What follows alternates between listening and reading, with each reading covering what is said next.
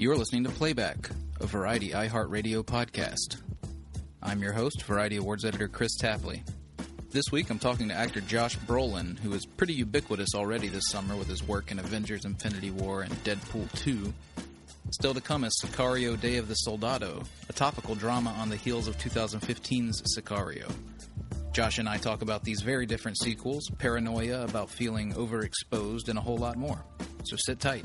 This is Playback.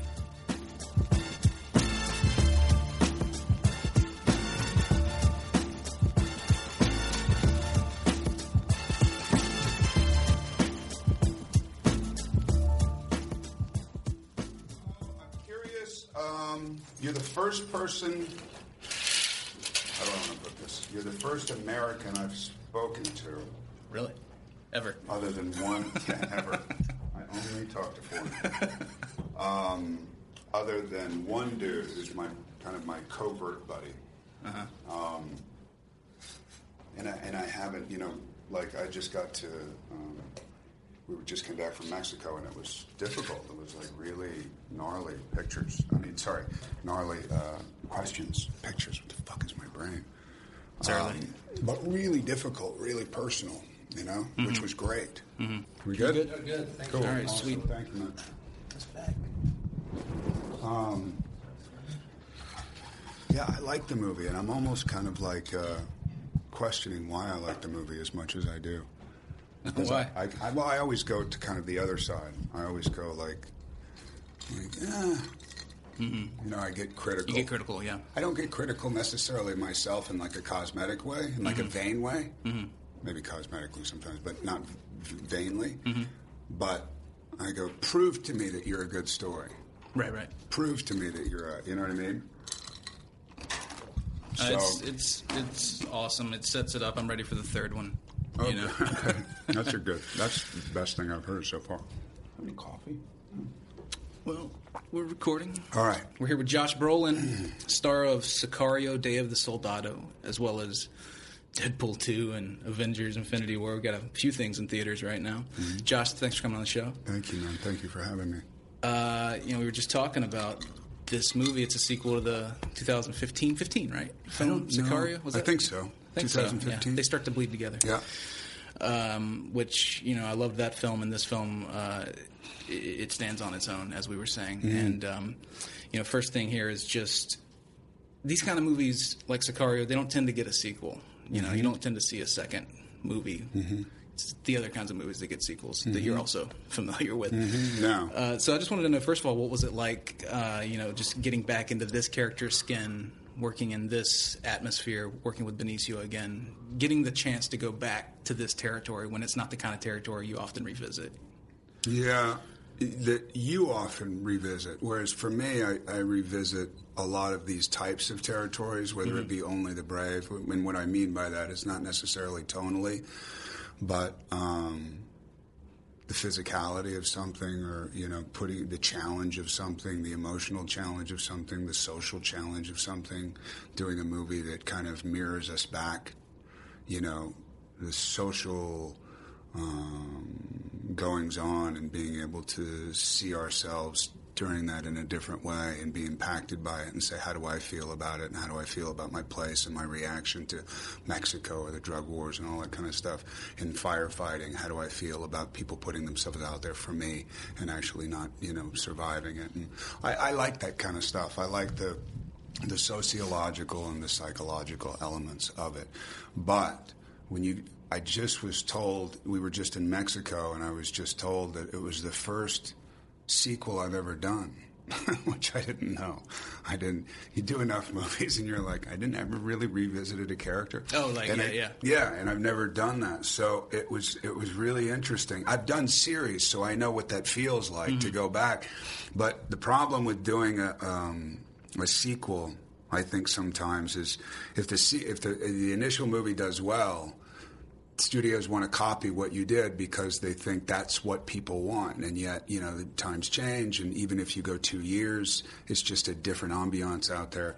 And I like that they brought in a new director. I like that Denis, who wanted to do it, wasn't able to do it. I like that Darius Wolski did it. Mm-hmm. I like the change in narrative without um, Emily, even though I love Emily and we missed Emily a lot. Um, so it was really fun because usually and an isolated experience with an isolated character, you, you you're still getting to know the character as you're shooting. So like three weeks into it, you're still like, I don't know who the fuck this guy is. I'm trying to figure it. I think I got it, but I'm not sure. Whereas now a second one, you thoroughly know who he is, and then you put yourself in a different situation where there's a little more gravitas, there's a little more at stake, and all that kind of stuff. But mm-hmm. you already know the initial reaction, which that was fun. Yeah. That was really fun. Well, speaking of the new director, Stefano Sollima, am yeah, I saying Stefano. it Stefano Sollima. Uh, what was? I said I said Stefano the whole shoot, and yeah. now I know it better. So Stefano it. Well, talk about him. I mean, uh, what was his kind of game plan like, and, and how how did it feel I guess different from working with Denis on. Well, there's on always an uncertainty with somebody whose work you don't know. I had seen Gomorrah, which I thought was really interesting. Mm-hmm. Um, you know, but again, you go, I'm going to find somebody who has done, you know, the Italian version of the drug trade or mafia or this or that. He'd be perfect for this. And it's not necessarily always true. Mm-hmm. Sometimes it's like, you know, the Coen brothers doing a Western not something that you would ever put together unless you knew that, well, well, that's a fascination that they have. But I think when you hire foreign directors, that there's kind of a, a, a real romanticism and fascination about American, you know, goings on and folklore and all that kind of stuff. It's mm-hmm. kind of they just hold it in a different light I mean, yeah. because there's you know the space or the distance. Um, I thought he was great. I thought he, along with Darius Wolski, was fantastic. I think not only is it a different look and he's a shooter, but also just, I don't know, his um, interest in finding as much tension as we could, but having an understanding that you need to breathe in tension and not just have bells and whistles and oh we got helicopters we got explosions and we got this and we got that. It's like what is the human element? We were constantly talking about thank you so much. The human element of within all this chaos, mm-hmm. you know. And so that was great. That was great. Denis was different to me. The first movie is like a more subtle thriller, mm-hmm. whereas this movie feels to me a little more uh, to have a little more gravitas, have a little more color. Um, it's more personal. It feels more personal to me. It feels more emotional. It's structurally different too. I mean, it, it kind of without giving anything away, you, you, kind of expect it to start going in a certain direction, but it keeps going in the direction it's going in. Whereas if that makes any Sicario sense. is totally yeah, different. Yeah, exactly. Sicario, your, your, narrative is focused on her. Mm-hmm. Then it does what nobody does, and that's complete. It switches yeah. the, the, focus. It's almost like that play. Uh, Tamara that I saw, or what do they call it? Punchdrunk plays, mm-hmm. where you can follow a different character mm-hmm. at any time you want. You can just choose a different one. And that's what it felt like to me. That's what I thought was really interesting. Yeah. And then suddenly you're on Benny, Alejandro. Mm-hmm. And then you're following this, and that becomes a secondary character. So with this, it's much more linear, but then again, it's you need it to be that because it's much heavier. It feels that you're, way to me. You're also kind of expecting. I mean, you, you, again, without giving too much away, they, they, you get into stuff where they're they're going to start a, a, war between the cartels in Mexico. You don't, but they don't follow that thread necessarily. You don't pull back and suddenly have that story playing out. You keep with the daughter, and yeah. with, you know, and it's just that was interesting to me yeah. that, it, that, it, didn't pull back and start to tell like a three act kind of deal. Yeah, yeah, it just yeah, kind of yeah, kept going. Yeah, and that was rad. Yeah, I so. thought that. Yeah, rad's a good word. um, yeah, and I also thought, which was a big question for me, not only while we were doing it, but even after I had seen, you know, we'd seen it, and then we had our notes and all that, and we tweaked it a little bit, and I thought it got better and better.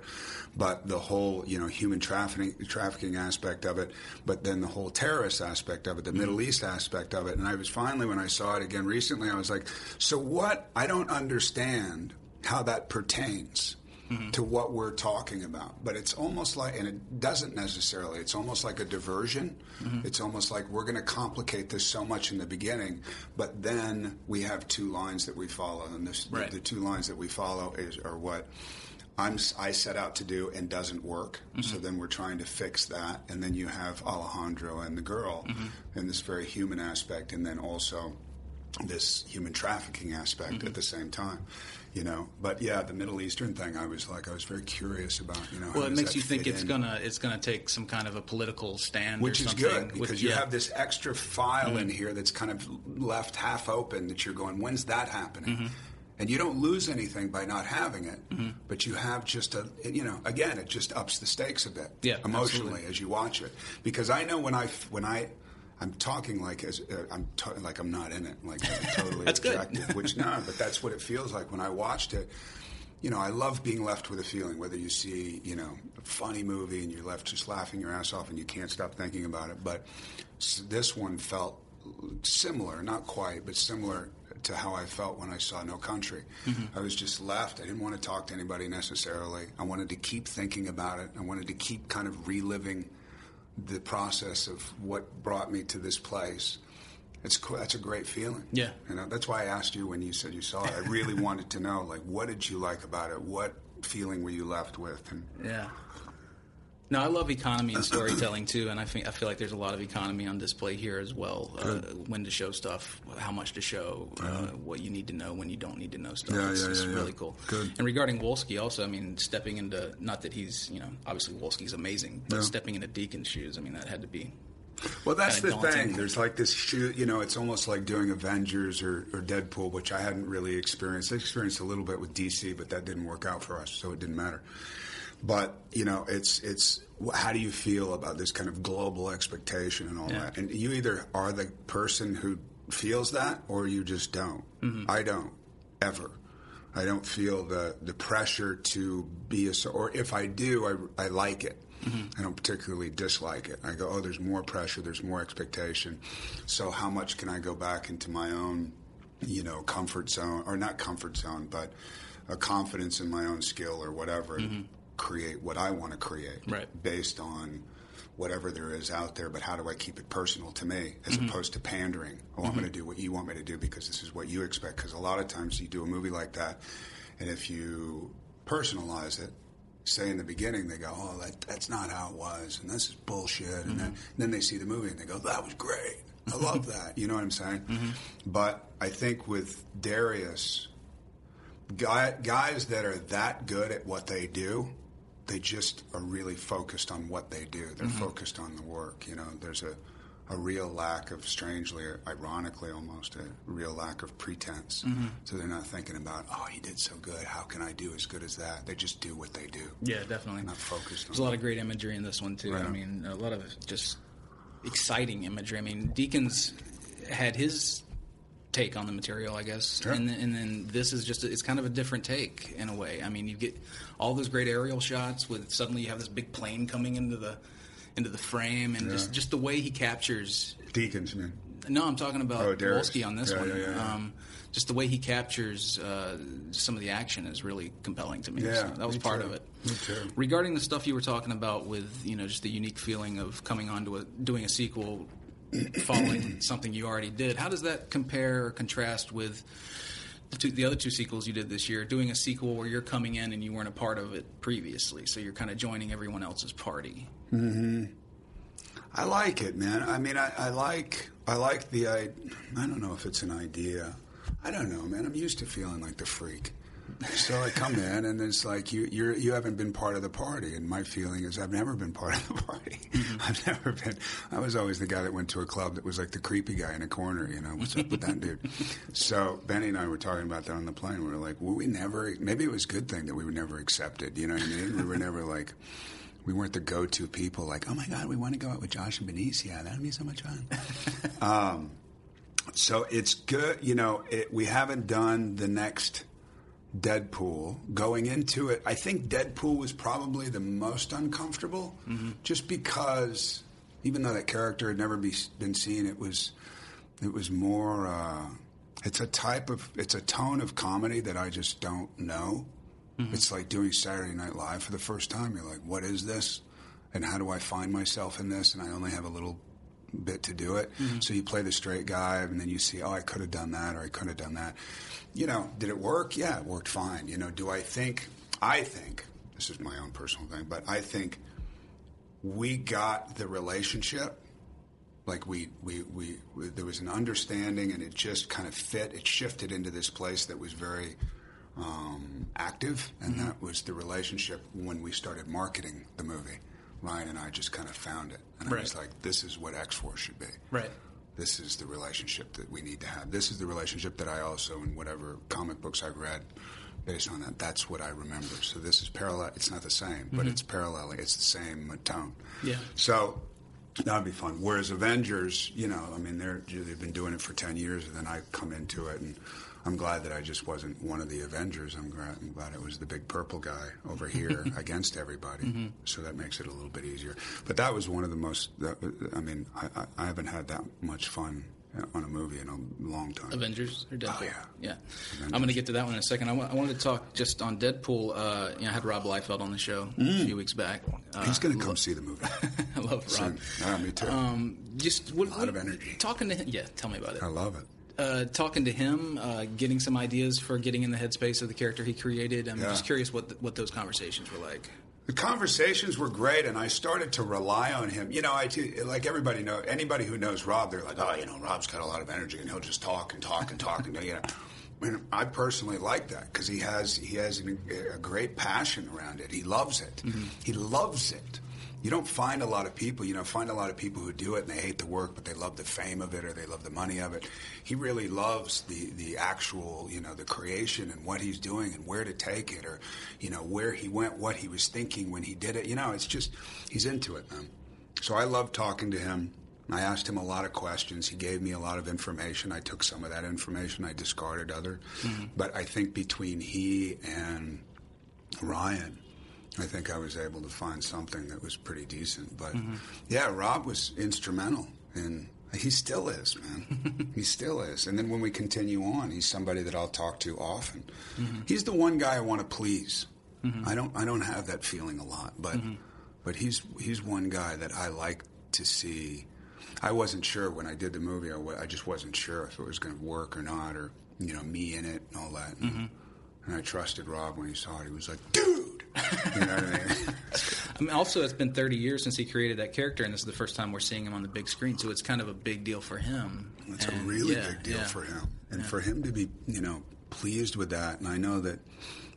I mean, look, we've had like long, intimate talks about, you know, the fact that they there were other people that were up for it, or there were other people that might do it, and how he felt about that, and how he felt about movies I had done before, and that he had already seen me in this role, and mm-hmm. that kind of thing. It's always nice to have created something 30 years ago that you're finally seeing realized and feel solid about the person doing it. I Yeah. can't imagine what it's like. It's like if I were to write a movie, or if I were to direct a movie, and a studio forced an actor on me that I just knew wasn't going to work, mm-hmm. or I had an, I, I, you know, it was a pretty good, you know, uh, certainty that it wasn't going to work. That would be awful. It'd be awful. Yeah. We were talking about how he, uh, I guess you were trying to get him to come work out with you. What was your workout? No, I took him. He went to my. We met. We met about this thing. This thing that he just sold called the Prophet, which I Right. really liked a lot. And uh, we just sat at Bulletproof Coffee, just talking about the movie and talking about prof, the Prophet and all this kind of. stuff. And then I was like, "Come to the gym," you know, because he was always into Justin, my my, my trainer, my buddy. And I said, "You haven't seen Golds," and he was so into that thing and into the working out and all that. And so I took him there, and he was so intimidated because you walk into Golds and everybody's like a you know monstrous, you know Hulkian. And uh, and I was like, "Work out with us," you know. He's like, "No, no, no, no, no." And he, it was the only time I've ever seen him walk the other direction. He's usually walking towards you. Yeah. And he was like, "No, no, no, no, no." But I, I was good. Thanks for having me come in. I really appreciate it. It was great seeing you, man. And I got to go. And he was out. You know? Tell me about your workout regimen, man. You got like abs of steel in that movie. Uh, You got the guns right now still, too. So. No, I don't. No, it's a very different thing. Like we've been working out with Laird, Laird Hamilton and Gabby Reece, and Oh, that's okay. a very different workout. All underwater workouts, Yeah. great workouts, totally different challenge. But working out with Justin and getting ready, we only had 11 weeks. It was difficult. Um, it was. I think we did it very smartly. We didn't do a lot of heavy, heavy, heavy lifting, um, but we did a lot of reps and it I, I, was surprised, man. I mean, look, everybody out there, there's a thing, you know, which I actually took insultingly in the beginning, and then I loved. They were like, "That dude's 50 years old. There's no way he does not have the level of testosterone that you need to be able to look like that." And I was like, I don't know. I, I, I wish, I, I, you know, I, I, I, have no problem with steroids. I would do steroids if I chose to do steroids. I tell everybody I'm doing steroids. I just don't have that covert thing about me. Uh-huh. But I liked the idea of being 50 and doing it clean, mm-hmm. cleanly, you know, and uh, and I don't know how we did it. We did it. What were you eating? Oh man, you know, I, I knocked off sugar, which I've never done, and I'm a big sweet tooth, and I love sugar, but um, I knocked that out completely. I was on sweet potatoes. I was on a lot of fish, a lot of chicken, a lot of sushi, um, black rice. Um, I mean, all what we consider boring stuff. You know? Yeah. Yeah, knocking out sugar is rough. I've done it once or twice. Have you? Like, yeah, it was amazing though how much the the weight, like especially my face, mm-hmm. was gone within three weeks. Yeah, it was just gone. I, weirdly, you know? just weird physiological things happen. Like colors were brighter, totally stuff like that. No, it's, it's energy levels yeah. and all that. Like yeah. I'd sleep six hours, or and I'd felt like I slept eight. Yeah. Whereas today, I've slept seven hours. I felt like I slept four. Right. Because I had a big piece of cake before I fell asleep last yeah, night. Absolutely, that'll do it. Um, let's talk about Avengers. Uh, I really have to commend you because I had the Russos on the show too. And, Are you there? Yeah, and we. I told them uh, it's not that I thought that maybe you would phone it in. It's not that, but I just wasn't expecting to be as taken by the character and his plight as I was, and so I just truly, it's it's I think an award worthy performance in many ways. so so I want to commend you first of all, but uh, tell me about finding a headspace of a character like that. It was good. Something happened. You know, I had this kind of and I appreciate you saying that. I really do. You know, it's great to hear that. You know, that's one of those like if you're complimented for something and you kind of you don't love it or it's it feels cosmetic or something, and then you go, yeah, I appreciate it, but mm-hmm. you know, there's something about Avengers that I love. Mm-hmm. Right, when, even when I watched it, because I hadn't seen it all the way through. I had seen a lot of scenes, but I hadn't seen it all the way through, and I was like, "Why am I so affected by this story?" Like it's a really well told, extremely well directed story. Like I like it, and I don't necessarily love all those types of films, but there was something when we got into this. I kind of expected to be surrounded by cameras and do this kind of non-move. You know, they want to see my face. They just want to see my face move, mm-hmm. and they're going to humor me by making me say lines and act. Mm-hmm. But they're really just going to use my movement and then draw whatever they want. You know, and then I'll loop it later. And it wasn't like that at all. It was very practical. And when I went in for the first time um, in mocap, and I just sat with, with with Joe and Anthony, and we just talked. It was like Brando talking in Apocalypse Now to, to Coppola. It was like not that I would liken myself to Brando, but you know what I mean. And we're just talking about the character and what it is, and they were like, "Well, try it. Just improvise something." You know, and I'd sit down and I'd I'd give a speech, mm-hmm. or I'd talk to it. You know, like now talk to a young child Mm. You know, talk to your six year old year old about you know about why not to hit another six year old, and we would just start riffing, and it was like again, and I've said it many times, but it's like going back to like Lower East Side Black Box Theater, mm-hmm. and I was like, this is fucking, this is where I, this is this is what I needed right now. Mm-hmm. I'm getting so involved in the business of things and how are we going to sell this movie and what's the distribution and whether that and that. You start to get, you know, part of your psyche goes into that with some success. Whereas this was like doing away. It was like it almost felt like we have no money. Mm-hmm. So let's let's use this as a hammer, and I'll use that as a hat. Mm-hmm. You know what I mean? It felt really experimental and um, inspired. So it started to go along those lines, and then the more we played, I guess the more vulnerability or depth or multi-dimension they saw, and they were like, "Okay, we didn't see this." Mm-hmm. Like this is this is the baddest motherfucker on the planet. I mean, not on the planet, in the universe. Mm-hmm. So you're doing something that's actually making him somewhat likable or somewhat question the fact that they're like I don't know. They're just it, there's more to uh, to invest in, I mm-hmm. guess. Mm-hmm. And then I, we just started playing with that. Yeah, I think the best thing you can do with a villain is just really provide a, an insight, a doorway into what their thought process is. I think that Michael B. Jordan did a great job of that in Black Panther Amazing. as well. Obviously, Amazing. a lot of that's in the writing, but uh, Some Yeah. of it's in the writing. You don't know. Yeah. I mean, you could take great writing and put an actor in there that just, you know, and nothing against any actor, but it, it really depends. It Mm-hmm. depends on whether you're inspired by it. It depends on where you're at at that moment. It depends on your skill level. It depends on your comfort level. Mm-hmm. You know, if you're acting with other people, if you're acting with Ruffalo and, you know, Scarlett and this and that, some people cl- they shut down, Mm-hmm. and then that can affect the whole performance. You know, the Yeah. whole thing with this guy is he's so comfortable. You know, and there were times where I was nervous. So maybe part of it came out of that, just being having to be act comfortable, but being being vulnerable because it's like I've known this actor for that long, and I just worked with that actor, and I have like I love that actor. They're amazing, and I'm doing a scene with them, and and you're the only one out there wearing all this stuff. Oh, I look like Bozo the Clown, man. I mean, it was like that's what's so. That's another thing that's so great about it is it's truly, you know, uh, uh, it's a profession of humiliation. So if you're comfortable feeling like a complete asshole, and you're still going for, you know, the final result, which is.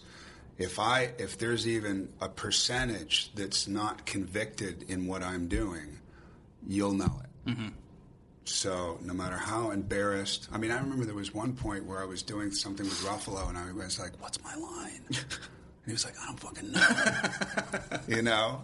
And that that's a comfort zone. That's fun. That's Yeah. when it starts to get fun, and you know you're in it together. And, Yeah. Yeah. Anyway, I really enjoyed that experience a lot. I, I it's the one thing that years ago I go, I don't like what's that going to be, and talking about it, and I don't know a lot about this and the history of it. Whereas now I'm like, no, I, I can. I like this. I like this subject a lot. It's Yeah. really fun. Yeah. So tell us what happens in the next movie. Oh yeah, I'll tell you. Just give me the money under the table I- in a, I have in to a briefcase. You tell never, me what never the know code what is. might slip out. I know, but can you imagine if I actually did? I mean, like I know things that would get me killed, totally. literally. It's insane. And then I also, or or, I think I know things that would get me killed. Yeah. Because they gave me a, a lot of false information, and I realized that when I saw. lot of I know that's what I mean, which Yeah. was genius. That's another, you know, I have respect for that. We talked about that about just misleading the audience. With Oh, with the. Russos, yeah, you did. Yeah, Right. Um, and I wanted to go just back on Deadpool 2. What was that set like? Given what that movie is and what that tone of that movie is, what's that set like? Is it is it freewheeling? Is it It is, but it's freewheeling in a very professional way. Mm-hmm. You know, I think not as a general rule, but at least in my experience, it's one of those things that you do comedies and it's pretty Mm-hmm. serious. You know, flirting with disaster, very serious set, and then you do. You know stuff like Sicario, and you end up having a pretty good time, Mm-hmm. even though you're dealing with a serious subject, because you're kind of like naturally compensating. Otherwise, you just go insane. You Mm-hmm. know, um, I, I think Deadpool 2 was really fun. It was really physical. So when I wasn't on set, you know, doing our deal, I was rehearsing, even if it was on set but away from set off camera. If we had an extra hour, we would go and rehearse a fight or something. Um, I, I have to give it to Ryan. You know, he's constantly thinking up new stuff, and then you're reactive to that stuff. So it feels. Uh, it feels like a lot of stuff is off the cuff. A lot of stuff you're playing with, you're trying, you're you know you're tr- yeah. and it's very dialogue uh, conscious. Like mm-hmm. this is a good line, that's a good line, that's a Yeah. good line to come back with. You know, that's something I've never done in my life. timing maybe too? or- timing, yeah.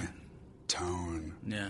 Um, yeah, I, I, I, I had a I had a really good time. I, I can't wait to do the next one with, with Drew. I think he's amazing. Yeah. He's such a good writer. And Yeah. this new movie that he did looks great. Looks mm-hmm. fun, but um, it was a difficult movie. It was. Yeah. I was all beat up by the end of that movie. That's why you're eating cake before you come in to see me. well, I know exactly. I do what I want now. And bringing it back to uh, Soldado, I kind of wish they could have just kept the name Soldado. Me too. Myself, but Me too, but I understand. yeah, You know, it's like Granite Mountain. They had turned to only the brave Yeah. and all that kind of stuff. I get it. They want the audience from Sicario, which I know they'll get the recognition. Yeah. Yeah. You know, whatever. But uh, but uh, you probably addressed this on the last movie. I wasn't sure, but I, I was actually just curious. You know, who you talked to to prepare for the role. guys like this? Um, did No. you did you kind of model it on anybody at all? No, there wasn't one particular guy. I mean, there was when I did the first one. I know a lot of military guys, you know, and uh, I just I don't know why. I just like them. I like their headspace, and you know, I have a lot of respect for them and and all that. So um, when we did the first one. Jason Rohn was a buddy of mine, and, and he, he gave me Chris Kyle's patch that Chris Kyle had given him. That was a that was a major thing for me. Like at the end of the movie, they go, he said he and his group would have walked off, and they were like, if it hadn't been for you, and we're really um, appreciative of how you respectful you were of the you know doing justice to how these guys really are, and you know, which was nice because people were like coming up to me, even people that I didn't know after the movie came out, and they were like, "I know that guy," and you go, oh, "That's cool," and that's when you take a little bit of information from each person. You're like, it's like American Gangster it was the same thing. That mm-hmm. was supposed to be based on somebody, and it just didn't fit. Mm-hmm. So the more research I did, I found out about a guy, mm-hmm. a guy, and he was the guy. And I was like, ah, let's let's bring in that and try to get as much information about him.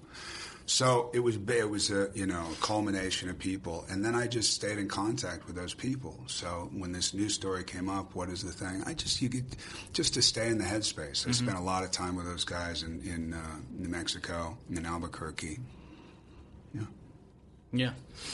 Uh, just a couple of things before I cut you loose. I wanted to branch out a bit. Um, I was just looking back through your career, through your filmography, and it, it occurred to me personally uh, that No Country felt a bit like uh, just a turning point for you. Um, certainly, I'm sure that uh, given that particular project, the offers you got changed after that. But I'm just curious if you see it that way. Did, did it feel like a turning point? And not only that, were you looking to make a change in your career around that time? We're looking at 10, 12 years ago. So Yeah, first of all, I wanted to be an actor who was working. That was a huge thing First for and me. foremost. First and Yeah. foremost, and I wasn't working a lot. I was mm-hmm. maybe working once a year, and then when I did work, I wasn't making hardly any money. Mm-hmm. And uh, so, yeah, I mean that was that was the case for twenty years. You know, I had moments, or say I had a moment like Hollow Man where I got paid because nobody else, literally nobody in Hollywood wanted to do that part. Mm-hmm.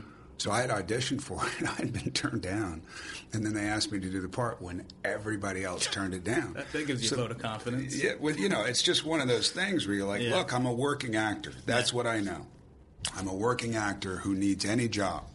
Give me an episode of CSI, and then you know, once in a while, I'd be in a position where they'd go, "Hey, we want to offer you this," and I'd go, "You know what? I, I did something like this, and it didn't feel good. And even though you're offering some, me some money, I, I don't like the feeling afterwards. So I'm just going to say no." And then you have agents who are freaking out, saying, "Why are you saying no? And why are we even doing this for you?" And I know. It's, it's kind of a you know a very strange trajectory of 20 years, and then No Country came along and you know they were looking for that guy for a long time and they got i had auditioned for it. They said no.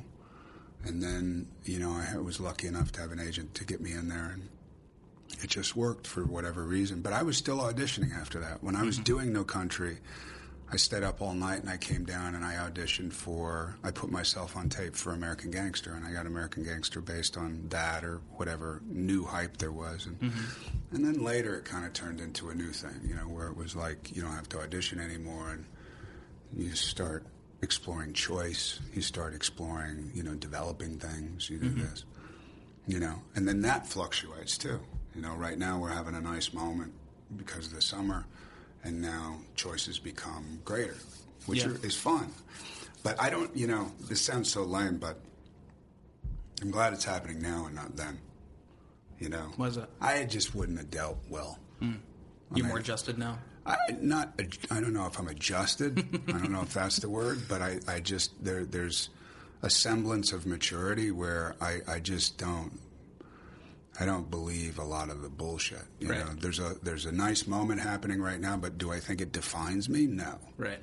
But am I appreciative of the moment? I'm appreciative of what the opportunity that it creates to stretch this out into more parts, colorful parts, mm-hmm. more of an opportunity to challenge myself. Mm-hmm.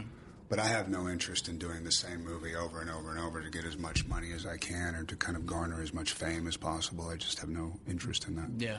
By the way, speaking of the fact that you know you've got these three movies in theaters, how does that feel in the immediate? Do you, is there a sense of exposure, a weird feeling of exposure, like you're a little bit. Do you feel you're the way? first person that's asked that. A little bit. Mm-hmm. I was talking to my wife about this the other day, and I, I have a little paranoia around it mm-hmm. Because I'm a very exposed person. I'm a very uh, extroverted person. You know, I take off my pants on Instagram. I just don't. You know what I mean? And some of that's structured in the way that it's like I don't want to start hiding. I don't want to take selfies and do just promotion and you know it's it's like it all I see all the you know the the possibilities to express and that's what I like. I like this vaudevillian mentality of just like this is another mirror another mirror another mirror another mirror. Um, so I don't want to get caught up. I have a real paranoia of getting caught up in the kind of cosmetics of it all. Um, but I do feel a little exposed I'm not sure even how yet. I'm very happy. I'm happy that you know we, you know movies two movies made 2.6 or 7 billion dollars. I can't even get my head around that concept but when it does land, is like having a phone call with the Russos, which is I, I am in love with them. I, I literally have like a love for them, you know. And there's and they're talking. We're you know they just have a reference um, pool that I find very interesting. You know, it's always forget artistic, whatever that means, because I don't know what that means. But they, they they just love the things that I love. Right. It's like this reminds me of this, or we're you know we're doing the thing and we're talking about apocalypse What's an now. example? or Okay, Apocalypse Now. Apocalypse Yeah. Now, or you know, or Godfather, or you know, before I do a scene with Chris Hemsworth or Chris Evans, and you know, they're talking about he's got a gun to your fucking head and he's going to blow your brains out, and you're like, I get it, I completely get it. You know, keep talking. I just liked the reference, you know, Yeah. and and it made it more fun, and it made it feel like you were you know, if you look at, not that I'm obsessed with this because I'm not, but Hearts of Darkness, you know, you look mm-hmm. at Eleanor Coppola's documentary of that, and you just like, I, I'm sure that was, I, it, it literally drove some people to insanity. But that's when filmmaking was filmmaking. that's what you want. Totally. I, You I know? saw that film in film school, and Did you? imagine what that does to a film school? kid. Yeah, I saw it when I was 11. yeah, you know, Exactly. and that's that thing. You're left with it, and that's you know that's why I like this film because you're left with an experience. Mm-hmm. You have experienced something. It's not just like yeah, I liked it. Yeah. I love that episode of Friends. exactly. You know, it's so fun. totally. Uh, I have a bunch more stuff, but I want to cut you loose. I did want to talk about milk. You followed up, you know, uh, no. Oh, I've got some time. I wanted to talk about milk because that's celebrating God its it. 10th anniversary this year, and uh, you know, you followed up No Country and, and Gangster with that. So, uh, just any memories really is the question that, that comes Oh. Milk was amazing for Yeah. me. I mean, it was a. I mean, not only had I known Sean a little bit, I knew Chris really well. I knew his brother really well, um, but I knew Sean a bit, and we worked similarly. You know, um, there's a lot of fucking around and a lot of um, volleying. You know, which I like, and and it keeps me loose on the set. You know, I get really weird on the set, and he gets a little weird on the set, and it was it was a, res- duly respected weirdness. Um, but I love that part. You know, that's another one of those parts, like what you were talking about, where it comes across as fairly cosmetic, and you go, "That's the bad guy." But you go, yeah, but how? You know, and to me, like the idea of five mothers in the audience wanting to fix him while they watch it, that's a more interesting depth to it. You know, or, or there was a there was a moment I've told this many times, but there's a moment uh, that Gus when I when when Dan shoots Mayor Moscone, he has to walk the length of City Hall in order to get to Harvey's office. And the way it was scripted was he shoots Mayor Moscone, and the next thing you see is the door opening on the other side of City Hall. And I said, What about that walk, man? Like, remember that shot that you did in Yeah. Elephant and you followed that guy? What about that walk? Don't you want to see what he's thinking and the different, should I leave? Is he in, you know, this, myo- in this myopia? And, you know, what is it? Yeah. that's the things that are interesting for me to explore. Um, but that was, you know, I was staying in my my brother-in-law's apartment, this shitty little apartment. I was listening to Iron Maiden a lot. Like I don't, I don't know why. I was eating a lot of M and. Um, you know, Interesting I was staying. I was role. staying right above the Castro, so I had dinner a lot in the Castro by myself. I didn't hang out with a lot of people. I got out of the hotel. I wanted to be on my own. Mm-hmm. So just as a full experience, it was like one of the greats for me. Yeah, and still a relevant film, obviously, for many reasons. Later this year, this was just interesting to me. You'll love this one. Uh, you know, we've got Backseat with Bale starring as Dick Cheney and uh, Sam Rockwell playing W. Yeah, what's you- that? On, you know, what, what's that about? I don't know. We'll see. But I'm looking forward to How's Sam as be? George. And I, you know, what's the key to nailing that character? You'd, you'd be the guy to ask. I don't know if you nail. uh, They, they asked me about Rumsfeld. I remember, and I thought, what what an interesting thing having gone, you know, having played W and then go play Rumsfeld in another. But no, it didn't seem attractive to me. But I'm sure it's going to be great. I love Sammy. I've known him forever. You know, I did a short with Sam. That I mean, you know, I've known these a lot of these guys I've known for a long time. But I always think he's an amazing actor, and uh, I don't know. I'm interested. I'm very interested because that movie. I feel really good about what we did. Oliver and I did on in that movie, but it wasn't necessarily a successful movie. It made its, its money back, and, and was that because? you know, he was still in office, or you see him on CNN every five minutes. Were people, you know, oversaturated, or what? What is that? But I was obsessed, man. I didn't leave my house once except for work. I never went out to dinner, not hmm. once. I just was obsessed. I would listen to his voice all the time. This, you know, all that. That was the only people said, you know, do you have a tough time, like this kind of Daniel Day Lewis question, but do you have a tough time letting go of a character? And, and the answer is always no, at Right. all. Right. But except that one. Really? That was one that every time I tell a joke, I'd start to hear the voice. it's like, you know, guy walks into a bar, you know. He's like, suddenly you're like, wait, this is another version of him. So, yeah, I, Difficult to shake W. it was difficult, strangely, to shake W And then I wanted to talk a little bit about Inherent Vice, which I, I loved that movie. Um, with Benny. Uh, yeah, I, I, it's it's uh, you know I didn't read the book or I, I didn't read the author's work or anything, so a lot of fans were looking forward to it and knew what it was going to be. I didn't really know what it was going to be, and when I saw it, I was just kind of blown away by the the audacity of it and the tone. Uh, a good word, working with a guy like. PTA, you know, tell me, tell me. Oh my God, man! I mean, look, I'm not. I'm not one of these guys too. If like everybody you've asked about, it's like, oh my God, I love them. They're my favorite.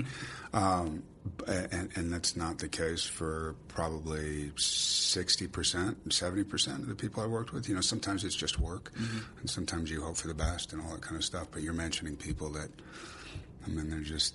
You know, I'm still really, really close with Paul. Um, I love. I think he's an amazing. He has an amazing pers- perception and perspective on things. I think he's. You know, I was talking to Marc Maron, and Marc Maron was like, "Yeah, I had him on the show, and I was expecting this guy, this like junkie, you know, or something." and then, you know, he comes in, he's like, "Hey, man, what's up?" And he's this guy from the valley, and I love that. I love that. You know, what what you expect is not what you get, and and especially in that direction. Yeah. Whereas he's truly like a fan, a fan of people. He's very curious about why, what makes people tick, what is that thing, how to fuck with a story, what's interesting to him. I remember after that movie came out, and again, it didn't do so well. But you know, neither did The Big Lebowski, and then it turns into this huge cult film. But I go, "What are you going to do next?" Because "I think I'm doing another Pynchon movie," and I was like, "I love you. you just do what you want to do. There's Yeah. not very many of those. The Coens are like that. Yeah. What are you going to do? Or you know, the Coens. Another quick story about the Coens is like, hey, you know, they're doing. Uh, I th- it was um, the oh, what's the movie that I did? The last one. With the Coens, Yeah. True Grit. True. No, I did. Did I miss Hail one? Caesar. Oh, Hail Caesar, yeah. So they said, you know, there's another movie being done that's like Hail Caesar, and they're Uh-huh. like, oh, cool. There literally wasn't even a granule of wait, wait, somebody's doing another movie, and then wait, is ours coming out first? Is theirs coming out? It does not dawn on them. They just do what they do. Mm-hmm. Well, you know, there's no model for this movie, a success for this movie. We're just doing what we do, Yeah. you know. And Paul's very much like that. Um, the only problem I have with Paul is that we Joaquin and I did a lot of fun stuff. There was a lot cut out, And I I, would love to be able to see some of that stuff. I probably doesn't. I trust him where he was like some. We, we, we used to call it Tom and Jerry. I said, "You want a Tom and Jerry this one?" And then we'd just go off, and we do. We end up hurting ourselves or whatever. and Joaquin, you know, who's totally a thousand percent in, and um, there, there's. It probably doesn't work, but I would love to see. There was a big monologue at the end that I'd love to see. You know, stuff like that. I'm but sure I, he's you got know, it lying around. there's people that I would say yes to no matter what, and there's quite a few actually. Mm-hmm. There's people that I have said yes to, I've worked with two or three times, but you know, you mentioned a lot of those people. Yeah. What did you uh, did you see Phantom Thread last year? Three times. Oh yeah. So I guess you liked it. And it wasn't even, again, it's not like the filmmaker, because he's my buddy and all that, it's not that, you know, whatever you do is perfect. Um, Right. It's not like, I, I thought the movie was genius. Yeah. Genius. Yeah. And yet, when I heard Daniel saying that he wanted, I, I know people were saying like, "Oh, I know what he's doing. This is like a publicity stunt to get his fourth Academy Award or whatever." And I thought that was um, shallow.